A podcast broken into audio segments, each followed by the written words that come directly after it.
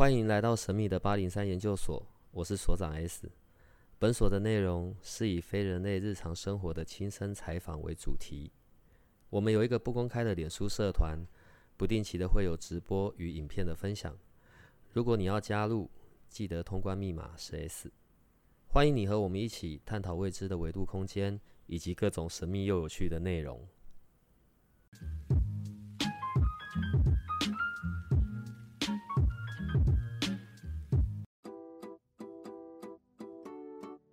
今天来到我们这里，一样是我们非常受欢迎的何子毅老师。Hello，大家好。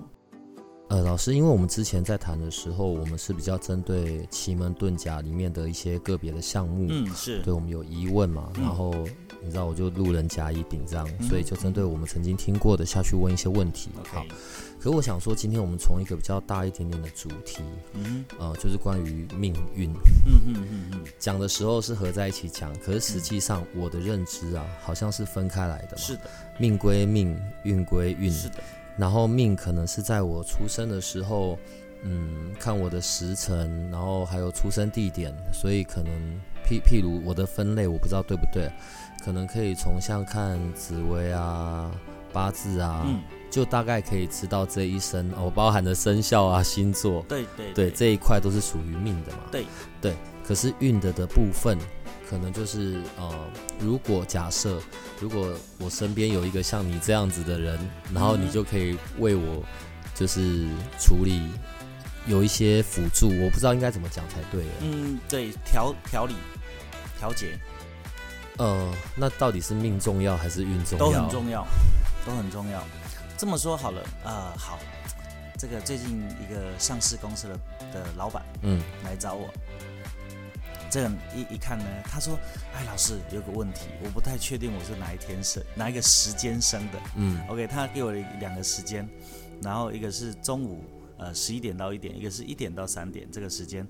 好，那呃他我就看了一下命盘，哎呀，这个人的我说你的父母是非常有社会社经地位，成就非常好的。他说对，好，那我就说那你是一点到三点生的，因为在十一点到一点，他的父母的社经地位并不高，成就各方面的条件并不显著。那他直接告诉我，他父母的社经地位非常的高，嗯那呃都是台面的大佬级的人物，，OK，所以很显然的，他的命盘绝对是一点以后。那我要从这个地方说一件事情，就是说，哇，原来我们的格局很多时候是天定命定的，那就是刚你讲的命啊。你想一件事情哦，一个人格局命好的时候呢，人家讲啊，一命二运三风水啊，四积阴德五读书，有听过吧？有 OK，什么叫一命二运三风水呢？命就是你先天留下来的基因 DNA。DNA，请问是，请问父母祖先留下来的的价值资产对你来讲是重不重要？重要，太重要了。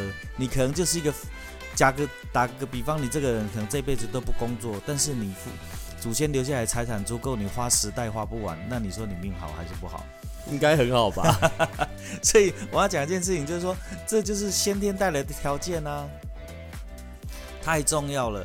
可是，如果一切都是命，假设啦，假设命这件事情啊，我的出生的时辰啊、八字啊，已经决定了我很多事情。对，那不能改变嘛。那我就什么事都不要做就好了。OK，好，那我们撇除第一点，因为命就是你的 DNA，、嗯就是你出生、你的血缘、你的、你的血脉。像台湾、呃，中国可能我们的血脉这个富过三代、五代的不多，欧洲很多都是某某家族，什么什么第十世、第十五世，就是说他们的他们的祖先已经这十几代都是超级无敌厉害的，有没有那种什么大陆什么大型家族很多啊？那中台湾呃中国因为历经比较大的战乱，所以这种相对就比较少一点。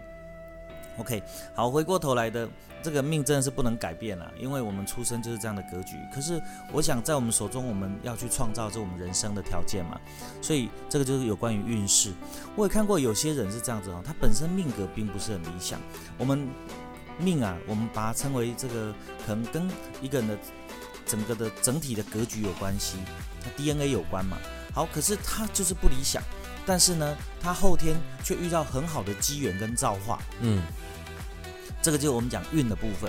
那运有分两块，一个呢就自己本身的这种运势的造化，我们常讲这个十年一个运，十年一个运，八字也讲十年一个运，紫微斗数也讲十年一个运。也就是说，我们把运程呢，从出生开始，我们分十年、十年、十年，一直往下走。这十年的运程，它是一个变化。有时候这前面的运程不好，可是诶，换了一个好运程了，就好像一艘船。假设我们想想，我们假设这艘船是一个这个豪华大游轮，代表他出生的条件不错嘛？OK，可是呢，豪华大游轮会不会遇到狂风巨浪？会，它一样要搁浅，一样很难前行。那我们讲一个人，可能他的出生条件格局不是那么理想，他只是一个小帆船，可是他就一路遇到顺风顺水。哇，这你到最后你达到你达标的程度，还比人那一艘大游轮来的厉害呢。如果用刚刚那个比喻的话，我我的船是大或者是小，这个是命。对，可是那个我有没有遇到什么狂风暴雨或是风平浪那就是你的运，那是运。对，对对对。所以呢，我们没办法祈求我们的命格多好，因为那个是天定的，就是你出生的时候，你的祖先、你的 DNA 已经帮你决定了。但是你可以决定的就是第一件事情，我们观察一下我们这个运走的好不好，我们这个船走的顺不顺。我再另外一个比喻好了，我常形容我们每个人下出生就像一部车，有的人是国产车，有的人是脚踏车，有的人是法拉利、保时捷。OK，那是不是每台车结构？构造条件都是不一样的，哇！有的一卖一台这个博加迪可能要卖个几千，好，有的甚至上亿啊。可是呢，一台一台这个国产车却只要几几十万就够了。好，可是都一样能跑啊。好，只是说你的先天的血统就是不一样。好，第二件事情呢，就算你是法拉利、博加迪，但是不好意思，你一出生。你第一个运走开始走的时候，你要出门，不好意思，前面在修马路，哇，麻烦了，嗯，那个前面都是挖了坑坑洞洞的，请问超跑有用吗？就没有用了，没用啊，车都没有用，没用啊，搞不好这个时候最需要的是脚踏车，慢慢骑还骑得过去。所以有时候，有时候这个运势呢很有趣。你的命格是一回事，你的运势是一回事。我们最喜欢什么？哇，命格格局好，你是一下你一一投胎转世，你就是一台超级超跑。更漂亮的是，你前面连续十年、二十年、三十年都是高速行驶的道路，不得了，那个一飞冲天。我我曾经看过这种命盘。那可是厉害的很。可是那种命盘，它就是还是要等到时间到该发生的才会发生嘛。哎，对。可是他本来先天条件就是很好，所以他的聪明才智就异于常人，很厉害的。可是问题在我们的周边或者我们的生活里面不常出现。对啊，不会有这一这一种的。可是可能很常遇见的是哦。可能很努力啊，很认真啊，可是发展的都不如预期。对，这个时候，这个时候，呃，也就是我们很多受众需要解决的问题。嗯嗯。第一个，我前面我就是前面马路就是塞了，我就是石头路了，怎么办？哎，甚至我看过前面就是断崖了。如果这个运不把它解一解，它可能连命都不会存在。那我们就必须要知道，好，第一个先了解他运程的状态。第二件事情。我们如何出手解决？这就是为什么需要奇门遁甲存在的原因。一样在做的时候，我们还是会先看到，就是看他的本身的命格，还有他的运程。对，会要先看这里，然后才能跟他的现在相做结合。是啊，是啊，是啊，是啊。其实有时候是这样子，我处理个案，有时候我根本也没看他的命盘，我奇门遁甲一开，我知道什么问题，我立刻解决，这可以的。但是后来我常常觉得，往往我更需要更仔细的去观察他。后面的发展跟表现，所以我会带入紫微斗数，好，我会看八字紫微斗数，去比较精细的看出他未来运程的状况，而从中间做一个比较更长远的一个规划，啊，这个也就是说，诶，他运程好的时候，我们怎么去协助他？他运程很弱的时候，或许他只弱这一年，那我们对他解决方法是不一样。一年也很长呢，哎，那我看过那种衰十年的，真的很可怕。所以十年了，是不是就要去自杀了？也不用啦。我觉得这一集节目听完了，大家感受都会很差，好不好？其实是这样子哈。当我们看到这个人运弱的时候，我们我们看看后面的后运好不好？有时候你这个运过了之后，后面飞黄腾达，这个时候千万不要放弃，问题你也要他撑得过十年呢。一一定可以的啊！搞不好来找我的时候已经过了三四年，他不过也是活得如此吗？那结果，所以就是吃久了就会习惯了，这样。对对对对对对，问题是我们就可以看，如果假设真的是十年的话，哇，那他有什么呃有什么解解决的方法，可以让他这十年是比较好过一点点？那当然当然，所以我们会给出一些建议，比如说你运比较弱的时候，通常不要做一些比较大型的决策，好，不要不要呃盲目的去创业。OK，我看过一个案例，他这个运呢走的就是很不理想，然后呢他就拼命爱创业，做什么失败什么，做什么失败什么，搞到屁股就一大堆，然后他的这个呃想法呢，就认为说人生本来就是要打拼啊，可是他事业工就超级无敌差，你创什么就会失败什么，不如这个时候收敛，你不要创业，这个时候呢，你宁愿当二把手，你不要要一展你你的抱负，而这个叫潜藏修炼，养精蓄锐，等到时机是你的时候，你好好去发展。可是你知道，这有时候自我自己啦，我自己有时候其实蛮冲突的。你看，我们前面在讲命运，命运嘛，然后可能一开始生出来的时间就已经决定了命命定了某些事好。对。可是另外一边呢，我又很冲突的，就会觉得，哎，奇怪啊，不是都在讲人定胜天吗？人定胜天是一种就是要一定要处理，我们一切都是自己决定。人定胜天是一种激励词，就是说你就是弱嘛，所以鼓励你啊，希望你有美好的未来。好，那这种激励。那当然了，我讲运有分两块，第一个就是我们看到的在命盘上展现的运势，第二个是你你接触的人事物跟环境。呃，等一下哦，运有分两块，一个是呃先天的，我我要这样说对吗？就是这个运呢，就是第一个你命格里面底底定的，嗯，就是说你前面这一条路是十年。大运啊，然后哪一年要遇到什么啊、对，那第二件，事情是跟你的心理状态有关系的。第二个部分是跟我的状态、对心理状态或者我的应对有关因为。很简单嘛，你运弱的时候，人比较消极，消极的时候会做一些消极的事，啊，比如说有的人喜欢就去酗酒去了，有的就是赌博去了，有的人就是自我放弃去了。OK，那有的人呢，他的内心他知道这个运会过的，所以这个时候他反而是潜藏、学习、锻炼、结交不同的朋友，结获取更多不一样的知识，他去修炼他自己。好，这个运过去了。如果你只是这个随顺自己的命运，你就是放自我放逐，随波逐流。十年，当下个大运来的时候，咦，你觉得日子好过了哦？你就是从零开始，从谷底翻。可是如果你有准备，你知道这个运是你的，来了，前面的马路已经平坦了，就像我们常看 Google Map 有没有？对，哇，前面塞一大段红的，你有看跟没有看的差别在哪里？一样都在塞。可是呢，如果你很知道自己下一个时间，诶，我在塞，我可能前面一小段在五百公尺之后就不塞了，我这时候可以调整我的状态，那我就知道我一过，我立刻往前走。有的人不知道啊，他就苦苦等待啊，一直烦躁，一直不安啊，然后想要超车啊，结果路边一超，路边这个这个什么路肩路肩超时超价就被拍了啊，因为他受不了了，他觉得我我就随便干了。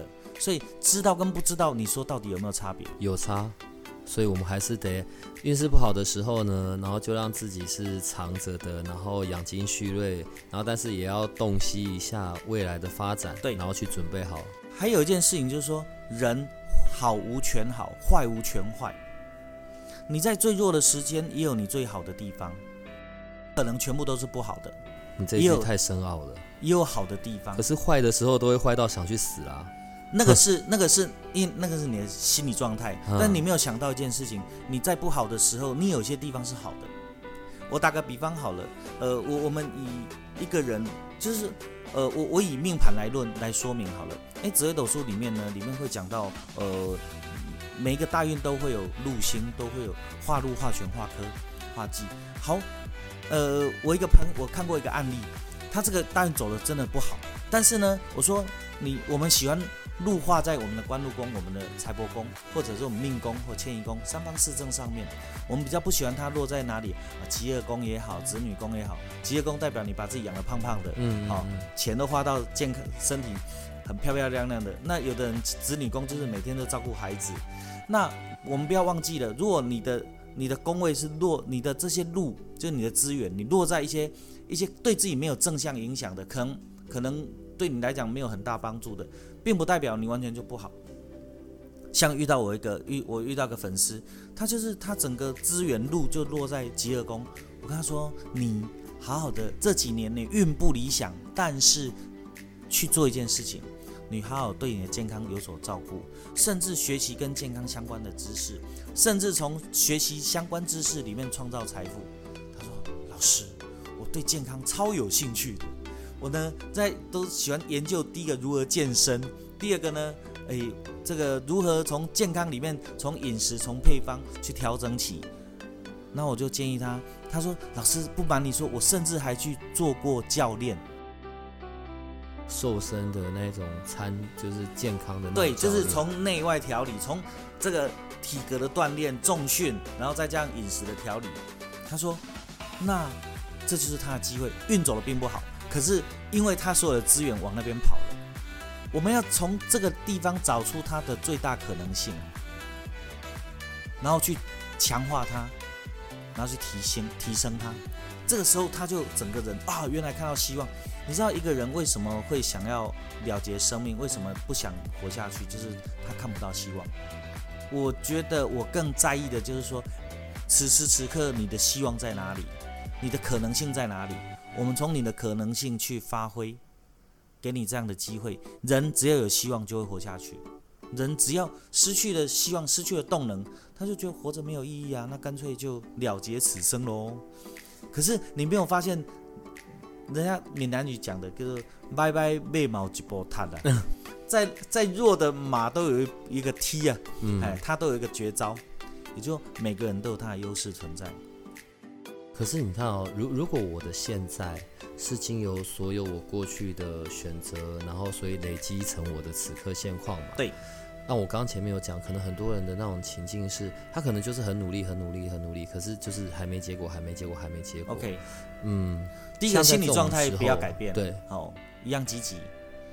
那这个时候就是需要透过我们的策略，就是说透过奇门遁甲，它有个策略，它可以调理你的磁场。所以重点就在这里，你知道，过去我可能比较把奇门遁甲当做是工具，可是他实际在看的，他是要比较当做是策略在看。那它可是它可以是工具，也可以是策略，更可以是思想。思想，嗯，奇门是思想。这又有点难嘞。不，呃，这也不是难。不是因为那个状况，不就是假设是我，我去找了你，然后你用奇门帮我看了，这这怎么会跟思想有什么关系？有啊，奇门里面会会考虑到思想的问题，就是说，诶，这个时候我们从奇门遁甲可以看出，比如说我们要预测一件事、一个人，我们会知道说，诶，这个人他的思想状态是光明的，是明亮的，或是黑暗的。好像昨天有个朋友来问我，诶，他要跟一家上市公司合作，啊，那这家上市公司我就跟他说，诶，这个老板呢，这个姿态高，因为他眼光好，目前的气运正旺，做什么是顺风顺水的。基本上你是你是很难谈跟他跟他谈合作的，嗯，那那他就说，诶，他有认他有另外一个朋友说，诶，这个人就可以完全的，呃，不要说压制他，这个人跟他有完全的符合，两个人就是门当户对，而且刚刚讲这个上市公司这个老板一定会听你这个朋友的，是百分之百支持他，所以你应该找他来一起合作，他。就是你，你后面找这个朋友，绝对完全可以引导着这件事情完成，那你就当一个小配角。那有时候他喜欢你，你就可以当主角；他不喜欢你，他追追让你跑，你就当被动一点，然后让一个能够制约他的人来当主角。像我知道，所以里面就是思想哦。像像我知道你呀、你比较更不一样的部分是，除了奇门遁甲的部分之外，还有那个关于那个道家的一些法师的法术嘛，是这样交其实这个配运用，呃、其实交这个也是在奇门里面啊。法术也在奇是啊门里，，因为奇门遁甲里面有修生伤度、景死金开八门，当然它就会有各种不同的法门。比如说我们讲，我们需要一个人运势不顺利的时候，通常我会建议他做一些超度、一些解冤亲。为什么？他就死门的事情啊，死门就解决跟跟所有无形往生的人相关的事情。那死门之前是生门嘛，所以像我也有在造生机嘛，对，那造生机之前，我都会要求要帮他们做个法事。为什么？因为死门的对宫就是生门，生死是对立的，是相干的。所以你把生的照顾好了，你死的这个部分不解决，它就不会平衡了。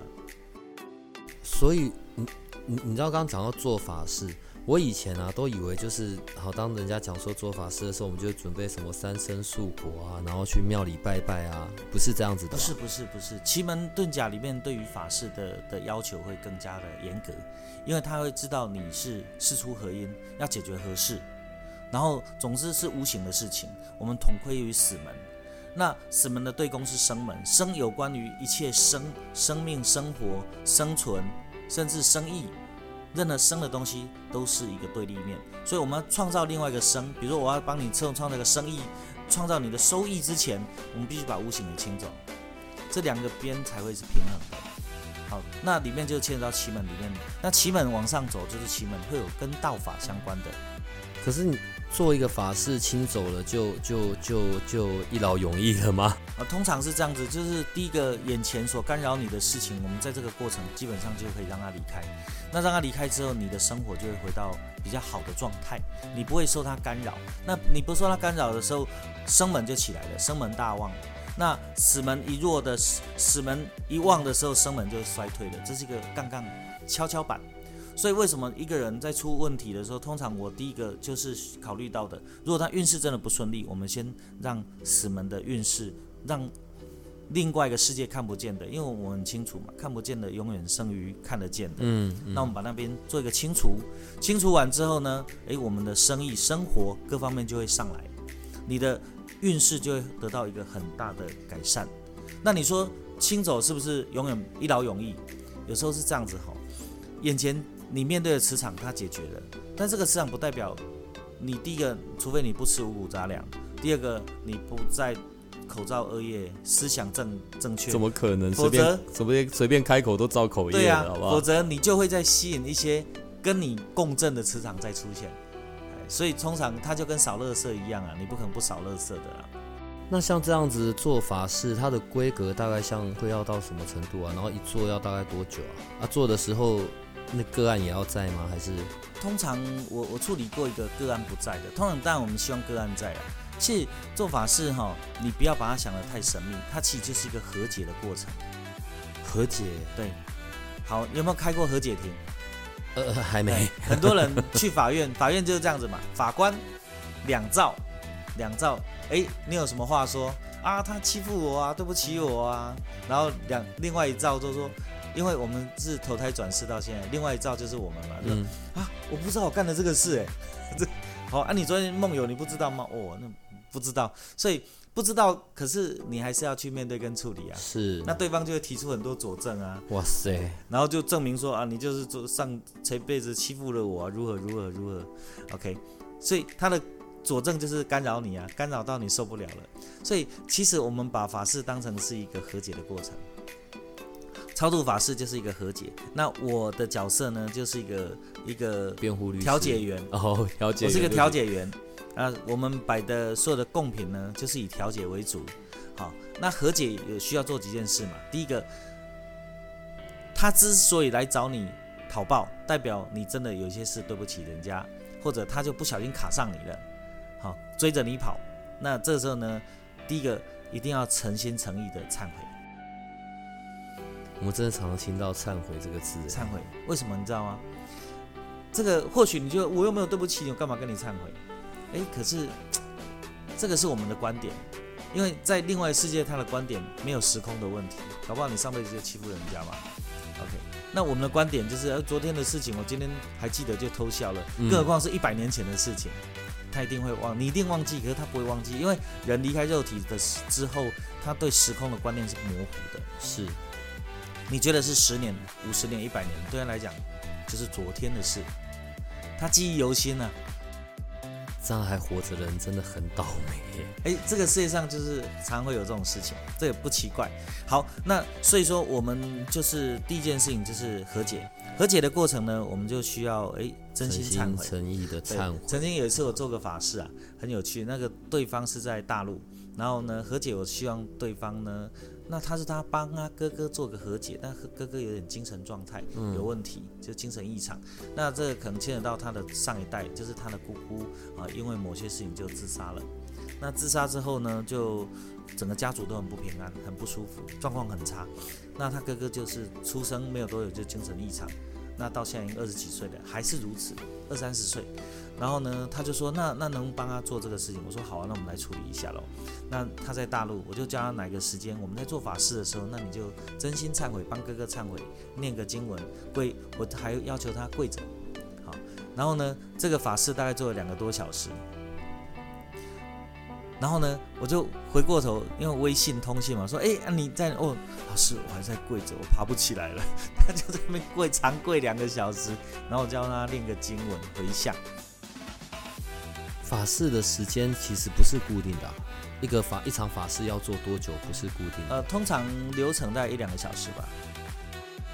然后在做这个的时候，最好是个案有在，对，但是你就要全程一路做到完。对对对对，最重要就是个案真心忏悔，这是很重要。一直要强调这件事情，非常重要。你傲慢之心呢，他钱把东西领了之后，他还是他还是回来继续找你。所以意思是，就算我人在，然后在做这个法事，可是我的态度一样的，非常的堵然傲慢。秋丢。对对对，秋丢，那就是完全没有得屁用。嗯，效果就会减弱。问题，你刚刚在讲说，在好，譬如说现在有人找你去做那个造生机好了，但是在造生机之前，也一样还是得要办这个法事。我都会主动要求要做个法事，因为你不做的话，生死两不安呐。你生机做了。增加了一个福报了，但是你的死门没有解决啊，你的逃报还是会存在的，它只是暂时可能压制住了，因为有时候我们做生机，我们会有那个磁场，忽然间有的某些灵体会找不到你，你的要逃报忽然间会找不到，追不到你，不找不到你不代表不存在，它只是等待你那个生机失效的时候，它就会加倍的来找你。所以，我们不希望是压，就是让他找不到你，就好像你偷渡出有没有出境了？嗯，他忽然间在这个领域上面找不到你人了，跟你回国啊，你总是会回国吧？是，你一回国，他就堵在门口等你了，而且累积的够多了，哦，更凶。做人真难。你这个就是呃，你只要知道这些程序，你就知道，哎，其实也很棒啊。当我们知道，我们就知道如何解决它。其实天理。人理、道理都一样的。我我们上次有一集有聊到关于符咒这件事情，对，所以符咒也算是在奇门遁甲里的一块，还是就也算在那里？当然是啊。所以整个道、整个法术类的或者道道教的那种法术类，其实都是可以放在算是在奇门遁甲。它本来奇门就可以融入融入这一些东西，对。它是奇门道法里面的一部分。因因为去找你的人啊，除了一般的个案之外，像我们可能更多的是那种可能大企业的那种老板啊，然后他们可能有未来的策略，或者是像是。在办公室里面的风水布局这一些，对，所以有的时候可能某些位置啊，怎么样的都还是要贴符咒，可能就不是风水可以解决的，是这样吗？嗯，符咒可有时候我们会贴符咒，甚至他说不太方便的时候，那我们用一些方式来解决，比如符咒它可以看不见，用隐身隐身符。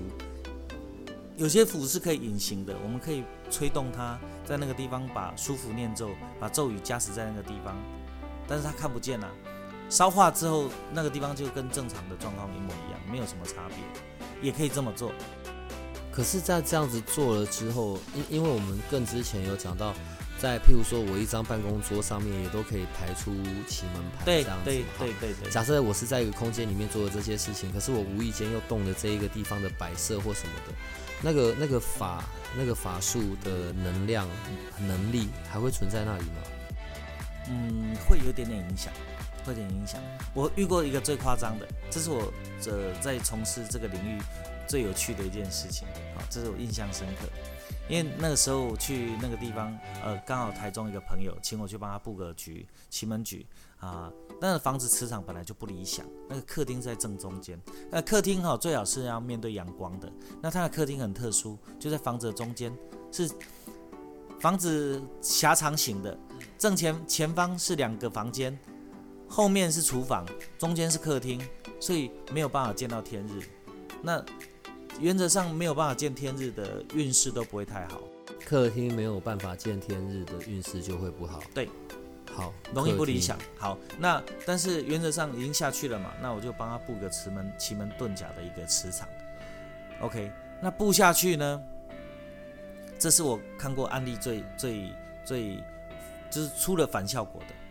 好，那怎么反效果呢？回去之后，她老公就说啊，你干嘛要弄这些东西贴的符啊什么？她就不喜欢，她老公就跟她说，你自己赶快把它弄掉。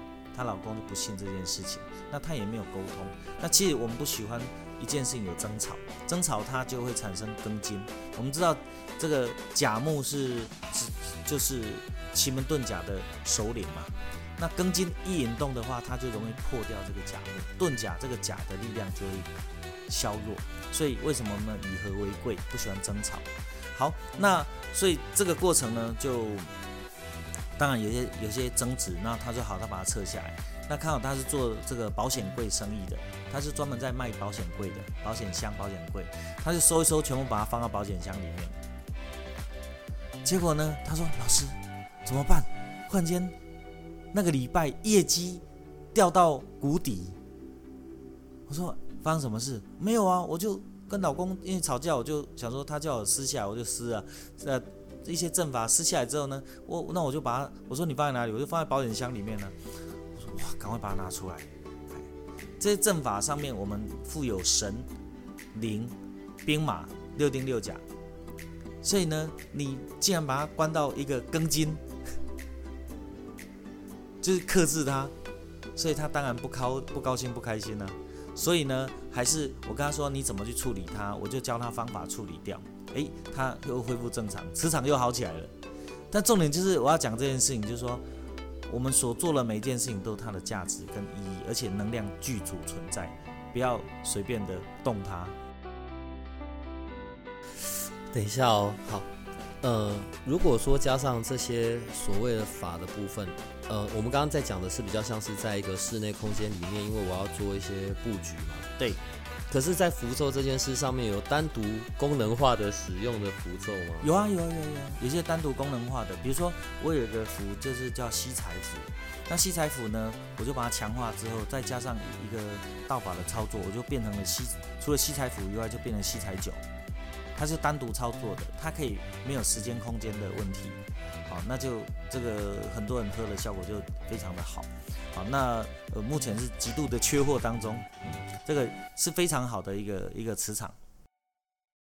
像这种符啊，像你刚刚讲的那个财吸财符那个，好，我们把它运用在吸财酒上面，它还可以运用在哪边啊？如果我房间内有贴，也会有用。哦，像这种符就我建议随身携带，哎，你就带在身上就好了，它会增加你财的磁场。有没有人去只跟你买福的哈？有，还是不少，嘿，可以这样只买福哦？也可以啊，也可以啊，也是有人直接就来来买福的啊、那不就把那些符做成贴纸贴在手机上或什么之类的。就好了？哎，你怎么知？道？我不是有一个那个七彩符吗？你又没有给我这个，啊，真的哦、，OK，下次我送你一个，你又没有给我这个哎呦，我下次送你一个这个。所以这一些去找你，然后去问这些事情的人，我知道，像从你开始来我们节目啊，然后我们真的有一些听众真的有去有去找你，有有有有，但当然，因为我没有听到他们的后续发展，不过我有看到一些留言啊，就是他们自己有留一些留留一些留言，然后说到你那边，然后真的问题有可以获得解决啊。呃，除了我们一般的这样子，反正我们最常讨论的不就是财运，不就是感情，对，不过差不多大部分都是这些问题。好，回到我们最初前面讲的，命是很难处理的，好吧？如果命格本来就在命格在这段时间本来就不好，然后再看到了运啊，这段时间也不好，有些什么样子的方式是可以让我们自己在这种情境下也不能讲持盈保泰，对不对？其实命格弱的人，为什么我会讲到生机？是因为你本身的先天磁场，你没有占有优势，嗯，你也没有得到祖先的庇佑，嗯，所以为什么我会讲造生机？因为造生机是提升格局的一种方法，嗯，就是我的命格就是比较低嘛，我就是个脚踏车，那可是我用造生机的方法，我利用一个分身去创造、去吸收天地的灵气能量，来加加强我自身的能量不足。这就是一个好方法。可是生机这件事，我不知道我的认知对或不对，不是都要找一个好的风水宝地，然后把它埋下去吗？对啊，对啊，对啊，是啊，是啊。万一被开发到了怎么办呢？哦，像我找的地就是已经已开发好的，所以它已那永久都可以使用，就是放在那边就是永久就就。那通常我造生机都是以十年做一个单元啊，嗯，因为磁场毕竟还是灵动，还是有一个程度的，不可能永远都一直有效的，嗯。那我造生机，我通常就会为什么灵动要强大？我通常会呃请我的这这个造生机的的佛祖呢去抽一管血，甚至有的人抽了两管三管给我。嗯，有点多，对，然后那用他的血，我们就是所有的的包含他的个人的讯息，他的资料，甚至我们为他舒服念咒，我们那个符咒都是用血加朱砂去画，不夸张哦。画这个符的时候，我们可以立刻知道这个人磁场好不好。一画下去，哇，开始很不舒服，用这人温州骂人呢，运不好，立刻我们就感应到了。那我，但我们就透过呃整个生机的方式去提升他的运势。这些事情做完之后，真的是立刻马上就可以感受到在。事情的发展上面会变得很顺利，这样。嗯，我我举我例子好了，我平常因为我生活过得比较悠闲一点，我大概就是九点十点会起床的人。OK，那自从造了生机，我自己很明显大概正常七点自动会醒来，然后不管晚上几点睡，自动七点就会醒来，而且精神状态是非常的好，就是你会很明显感觉到就是有在充电的感觉，嗯嗯，就自动有人在帮你充电。所以我们有一次在讲这件事情，在讲好像讲到量子纠缠，就是好像是这样子。对对对。我的分身在那边吸收能量，然后自然而然就会把这些能量都会带到我身上来。对对对。所以这个很适合运势命格低一点的，运势不够强大的，他等于是帮他往上拉一阶。不可能，当然不可能，生机造完之后你就变郭台铭啊。可是你至少会比你现有的状况好很多。我们知道很多那种之前新闻也有报嘛，很多一些企业的大佬或者什么的，其实也都会跑去做这件事。是啊，是啊，是啊。你知道这个最近我师兄在跟我讲，他说其实以前我我们接一个案子最大了，你知道一个生机，我知道很贵很贵，就这个数字，嗯，百啊，往上，千啊，再往上，真的假的？一个亿，对，某大佬，嗯，一个亿。那他们因为这个家族，呃，一下子太太过世了，一下子这个弟弟走了，嗯，然后呢，照这个生机，他只说，嗯，我要求这十年之内我家里不可以再走人。照生机可以许愿，许愿啊，当然是许愿啊。哎，昨天昨天就有人。要造生机嘛，就在跟我说，哎，老师，我要许什么愿呢？然后我帮他精简浓缩，精简浓缩。我说你许一个十年之内的大愿就好了啦，你不要许那种那种天天要发生的，这个不要许，你许一个大愿。通常有的人健康的问题可以许愿，可以许健康、事业、财运，好，求长寿、求子嗣，这个都可以许。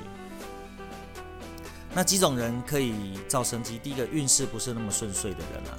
哦他运势就是一直不理想、不顺遂，那我建议这种人可以造生机。他的确就有一个充电，一直帮他加强他的磁场。嗯。那第二种呢，就是可能他的一直常常病痛会缠身的人，这种人也适合造生机啊，因为呃你会运用整个风水磁场去为你做一个加持，你的病痛就比较不会那么严重，会有改善的一个状况。嗯。OK，那有的人可能常常卡到音的。这种人也适合，常常卡到音也可以，哎，对，造声机，参考音的造生机效果也是很好，因为就是你的元神弱，卡到音的前提就是你元神弱，它很容易侵入你。你你是可以看得到的吗？我我当然是我们是感应，诶，我可以感应到。所以如果这个人去找你，不管他现在身上是有卡，或者是诶他被人家好小人插针好了，嗯，这个你是都可以。我们可以感应到的事情，那这个都可以算，去奇门遁甲都可以算这些东西。你有遇到过那种？我我我对这一个问题我真的很疑惑诶。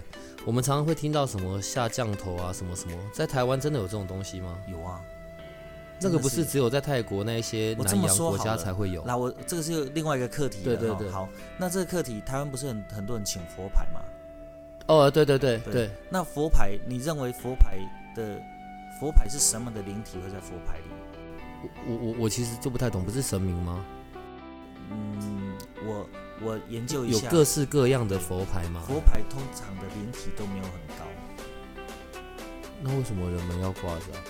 这种灵体没有很高哈，你对它的供养方式，它当然也会达到速效，但是呢，它也会产生一些比较不良的效果。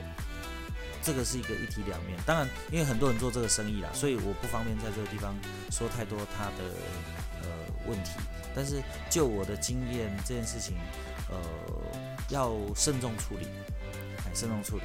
我有看过一个朋友请了佛牌，然后家里堆满了各式不同的佛像啊，是泰国这边过来的。那可能有可能他遇到的老师或者请的东西仪轨没有做得很好，或各 anyway 各种原因吧。总之就是非常的第一个状况很不理想，情绪暴躁，然后呢会有一点点，反正晚上都特别兴奋，异常状态。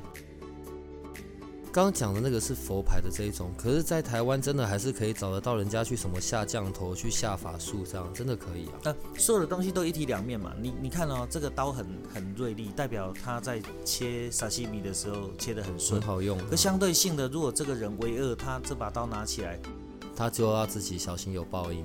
他他为恶是也是很可怕的，因为任何东西都是一体两面的。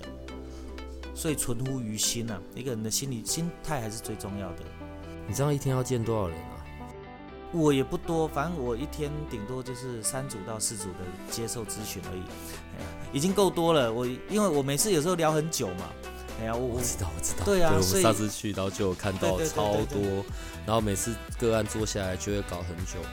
嗯，除了说到 OK，可能第一次的时候都是会是跟你像我们上次有讲嘛，都是像你这样的咨询嘛，然后就大概一个小时、一个半小时左右。可如果必要的话，必须真的跟着出去，是跟着出去吗？还是要去到人家住宅里？那当然就是另外另外看的东西了。对，通常呃分两块嘛，一个就是先沟通咨询，先了解你的状态，有点像医生在看病问诊的概念。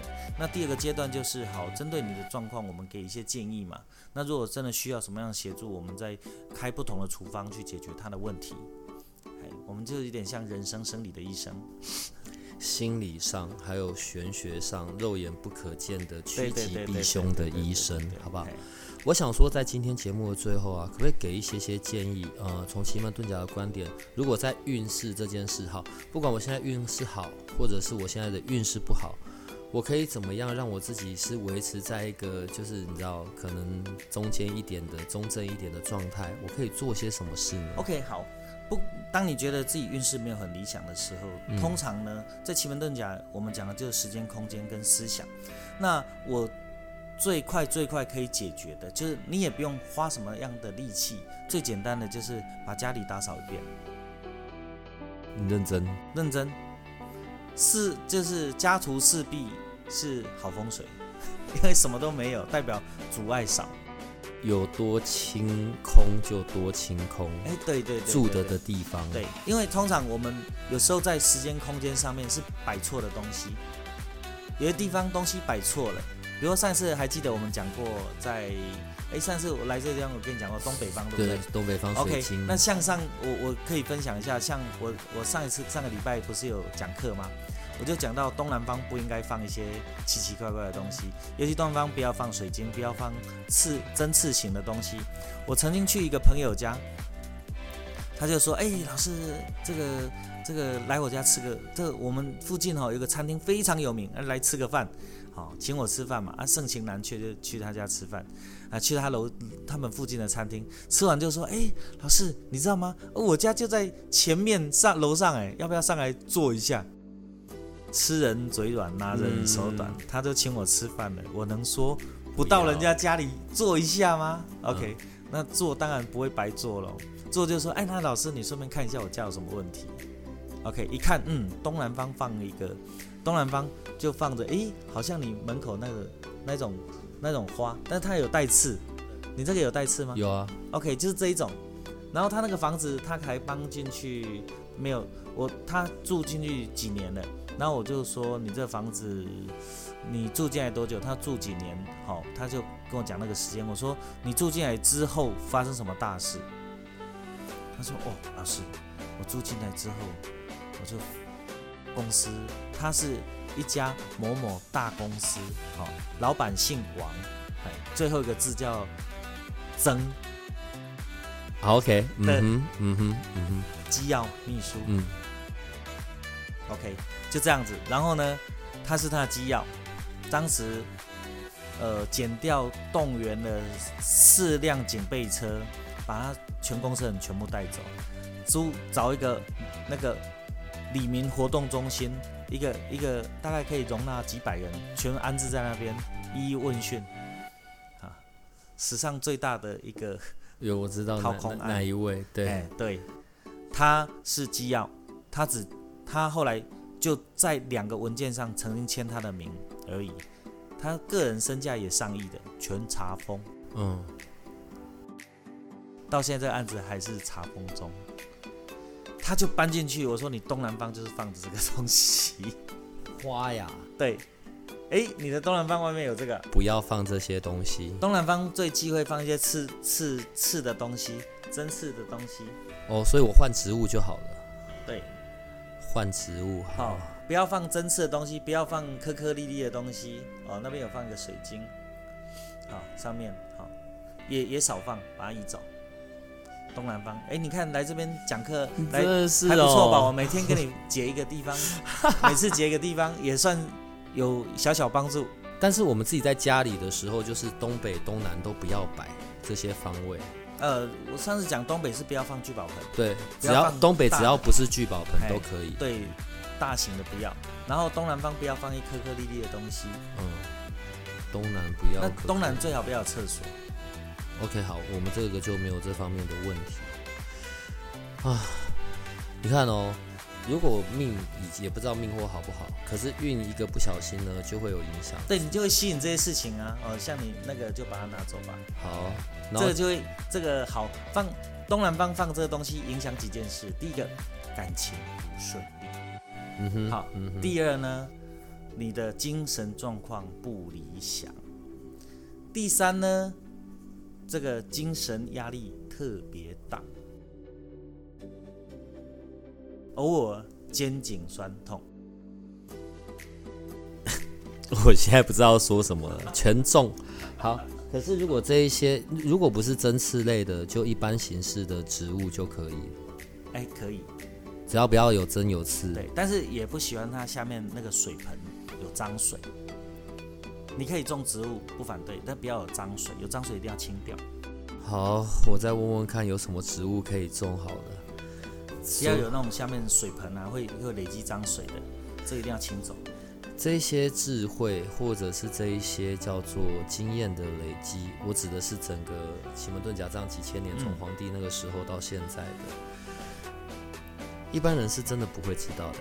嗯，第一个他过去的传统就很少外传，因为早期学奇门的人，除非是帝王或者是军事首领。他排兵布阵，好，或者是军师级的，啊，一般民间学这个知识一定是斩立决，也就是说这个知识有能力推翻一个国家，所以最好的方式还是去找你吧。我们可能有些朋友是后面才进来听的，其实何子毅老师第一集来的时候就我们就已经有谈过了。反正呢，经由我们八零三研究所，然后去找到何子毅老师的费用只会两千块而已，对。然后呢，你大概可以谈到一个半小时、两个小时吧。反正呢，看一看我们上面的留言，我们有些朋友都已经去去过了，并且问题也是都有获得解决的，好吗？呃，今天就谢谢何老师来到我们这边，然后又带给我们这一些新的知识。当然我，我还是真的希望在这些上面真的可以解决我们听众们常常会遇到的这些问题，好不好？呃，下礼拜来的时候，我们又要有别的事情再谈了，我们又可以再带我们的听众去看到别的的世界、别的的观点，好吗？好，感谢。好，那我们今天就到这里了哈，谢谢谢谢拜拜。如果你喜欢我们的节目，请多帮我们分享，并且鼓励订阅，让八零三研究所可以持续成为你探索灵能世界的另一只眼睛。